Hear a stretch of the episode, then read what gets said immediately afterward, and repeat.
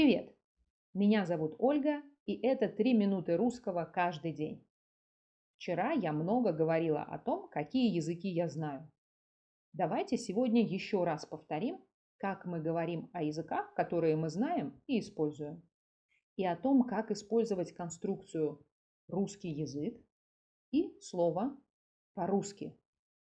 Итак, конструкцию русский язык а также английский язык, французский язык, немецкий язык, японский язык и так далее, мы используем с глаголами «знать» и «изучать». Я знаю русский язык. Ты знаешь китайский язык. Он знает испанский язык. Или я изучаю английский язык. Ты изучаешь польский язык. Он изучает итальянский язык. Конструкцию русский язык мы можем использовать и с глаголами говорить, писать, читать.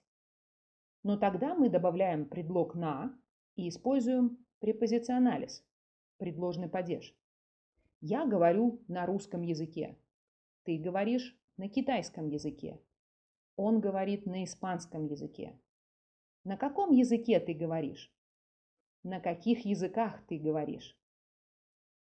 Если мы хотим сказать, что мы очень хорошо говорим, читаем и пишем на этом языке, мы используем глагол «владеть» и инструменталис – творительный падеж.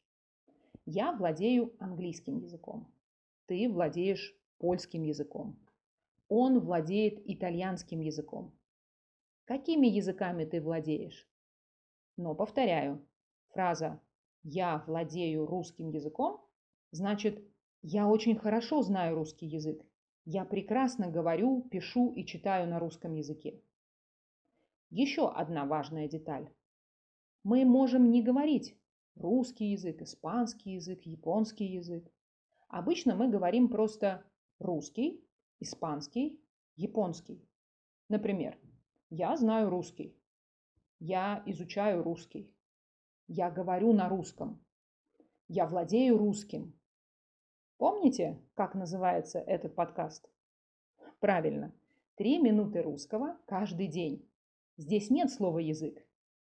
Фу, непросто, да? А когда мы используем слова по-русски, по-французски, по-китайски? Очень часто.